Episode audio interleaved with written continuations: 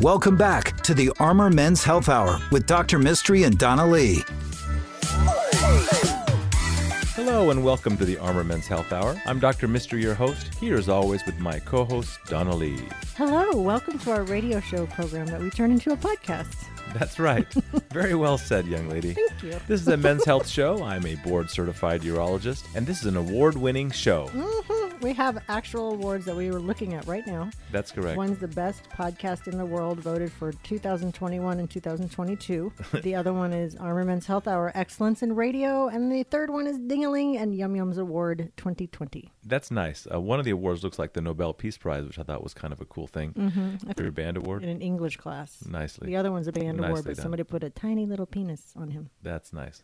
Mm-hmm. Well, you know, the humor in our office is something to behold. Uh, we have been voted one of the top 15 shows on prostate cancer in the United States by FeedSpot. FeedSpot, that's right. We um we hadn't really been given an actual award. We were number six. I don't know who We the top, top five were. I listened to the top five. What'd you think? and they were very boring. There you go. Nobody was laughing. I mean, I guess prostate cancer is not funny. That's right. But- Maybe that's what it is. it was the intro. We at least enjoy ourselves in the intro, but then we get down to business. That's right. And then we have humor again at the end. But ours is definitely the most interesting of the podcasts that I heard. We So you, absolutely love FeedSpot. all of our, our the feedback that we've gotten from our patients, that from our listeners. It's been something that's uh, that we've really enjoyed, especially uh, a lot of the other urologists in town. I think they really enjoy the show. Do you think so? No, I don't. I think they hate it. I think they hate it, but that's okay. that's okay. I'm not here to impress them. I'm here to impress you. So, um, for for for the, the the best comments I've heard are about uh, feeling like we're giving more of a comprehensive look to men's care, which I agree. Another one said that the kind of approach that we take to patients is something where they feel like they're going to get a lot of options for their care, and and I also agree with that.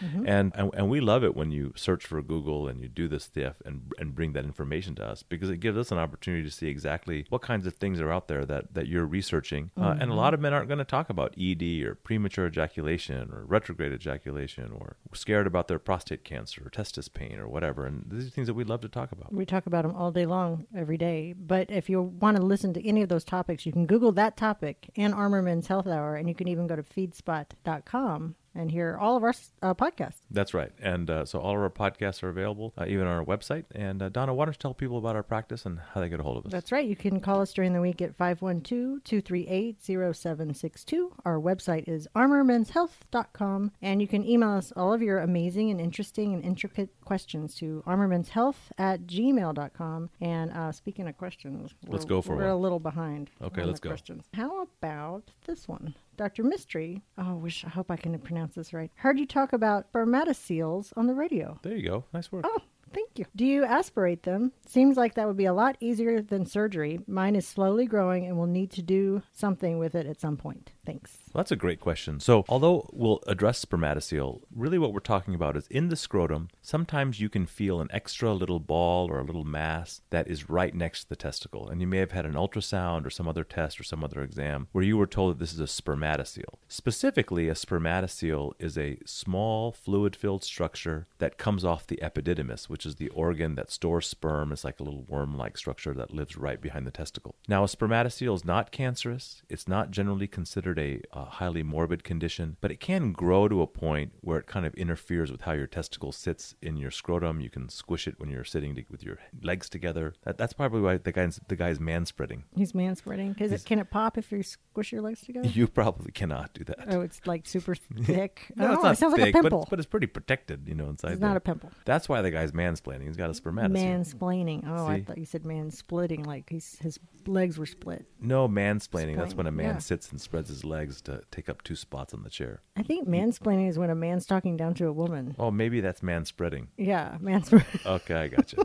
so anyway, these little spermatoceles can often grow. They can become infected. They can sometimes hurt, but not really. But they can be confused with something called a hydrocele, which is fluid around the testicle, and they can be confused with a spermatic cord cyst. But the truth is, they're all fixed the same. You make an incision in the scrotum, you go down and find it, and you remove the cyst. And in general, we like to remove them because what's making the fluid is the outer wall. You can imagine like a like a beach ball where the it's the actual plastic making the fluid. Mm-hmm. So just sticking a needle inside the beach ball and sucking out the fluid, that fluid's going to come back. And guess what? It's going to be angrier the next time. Really? The spermatocele is one of my favorite surgeries. Really? Yeah.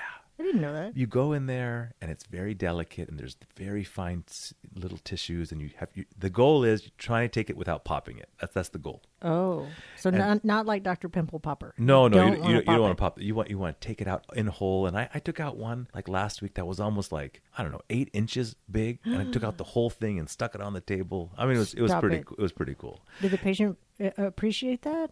I don't know. Did he pass out? Like was He was sleeping. Oh. You do in the operating room, lady. Oh, I I'm a you did it in surgeon. Pop, pimple popper. Oh no. you did it in the Anyway, we do in the operating room, Oh, and it was, and so if if you don't mess with it, then they're a lot more fun. Now, some people do aspirate hydroceles, which is that big fluid sac that goes around the testicle. I don't. There are people that do aspirate them because the patient maybe is in a, is not a surgical candidate, doesn't want surgery, but but it invariably comes back. It's harder to take out the second time. And in the end, the very small amount of comfort you get from draining such a big fluid collection is, in my opinion, is kind of outpaced by the increased difficulty of, of, of removing it. So for to, so mansplain this to me. What is it? What is the difference between a spermatocele and a hydrocele, like in a nutshell? Ah, no, hey, Nutshell. Pun intended. Sometimes. So uh, usually, when you can feel the testicle Mm-hmm. and there's a ball next to it, Mhm, like a third ball. like a third ball, that's going to be a spermatocele. right. Okay. If you can't feel the ball at all, then it's swimming in fluid, and that's a hydrocele. Oh, okay. I hope everybody got that. There's a quiz later. and and if you can feel a hard thing in the testicle, That's not then good. that that's testis cancer, and you need to give me a phone call and show up right away. No, we don't mess around with that. No, we don't mess around with that. We we say in urology, never let the sun set on a testis mass, meaning that Mm-hmm. if you feel one, you're in the operating room taking it out that day because we're we're always worried about that. So Wow. if you're afraid about something in your testicle, we always say funny looking penis FLP. We need to come up with some great like little statement for like, Funny like looking oddly testicle? oddly FLT. oddly feeling testicle. Hmm. OF. if you have pain in your testicle and you feel something, that's when you worry the most, or if it's just pain. Because we have people who call and they have pain in their testicle all the time, but they don't really feel anything. Well, most of the time you don't feel it. Okay, Most but if of the you're time. you're talking like a nodule, like you Yes. feel, you feel a nodule, you should you Okay. should see somebody and get it checked out. yeah. If you're not sure what you got down there, let me check it out. You smile weird when you say that.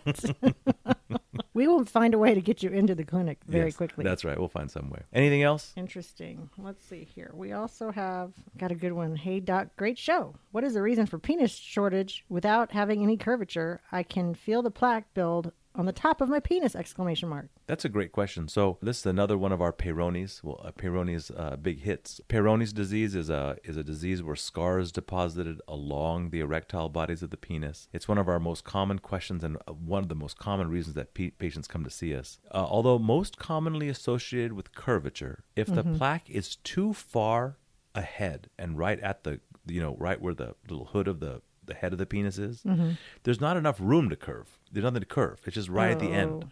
And so in that Oh. case, you'll just get the shortening. You won't get the curvature, and uh, those th- th- those conditions, uh, you know, unfortunately, are a little harder to treat. Uh, if you're looking for just something to uh, uh, make it longer, we do what's called a patch graft uh, urethroplasty, but at the very tip of the penis, that can result in lots of numbness at the head of the penis. So, unfortunately, that one we deal with mo- mainly with uh, things that will help break down the plaque. Um, shockwave we'll treat with it. We'll use um, a medicine called uh, verapamil or Xiaflex, really trying to help to break down that plaque to, and, a, and what's called a vacuum erection device to stretch the penis to hopefully get you back to your normal length. It sounds so medieval. Well, I think that we should do a whole show on just like atypical causes of penile shortening. We should, because my husband would like to know those things. Are we going to have him on to defend himself one day? Poor guy. Oh, If you just weren't so mean to him. oh my goodness. we are seeing patients in our clinic. Uh, Mm-hmm. we'd love to see you. Um, Uh, we deal with uh, the variety of genitourinary men's health topics. But if you have a topic or some issue, or you want a referral for a primary care doctor, you want to know who the best cardiologist in town is, in, in our opinion, or a great guy to do your shoulder, or whatever it is, send us an email. right? I mean, these are my friends. You know, I have dinner with them in the lounge, and I, you know, operate with them in the operating room. And I they've mean, been on our show. and they've been on our show. So uh, these are people that we're happy to give you and send along names. Um, they don't pay us. Uh, you know, it's just people that we know that do a good job for our patients. So. Uh, if you uh, have a question, let us know. Uh, Donna, how do people get a hold of us? That's right. You call us, and we will not mansplain to you. We will caringly give you the answers that you deserve at 512 238 0762. And you can send us your email to armormenshealth at gmail.com. And of course, you can catch our podcast wherever you listen to free podcasts and on feedspot.com. So thanks so much, Dr. Mistry. Thank you. The Armor Men's Health Hour will be right back. If you have questions for Dr. Mistry, email him at armormenshealth at gmail.com.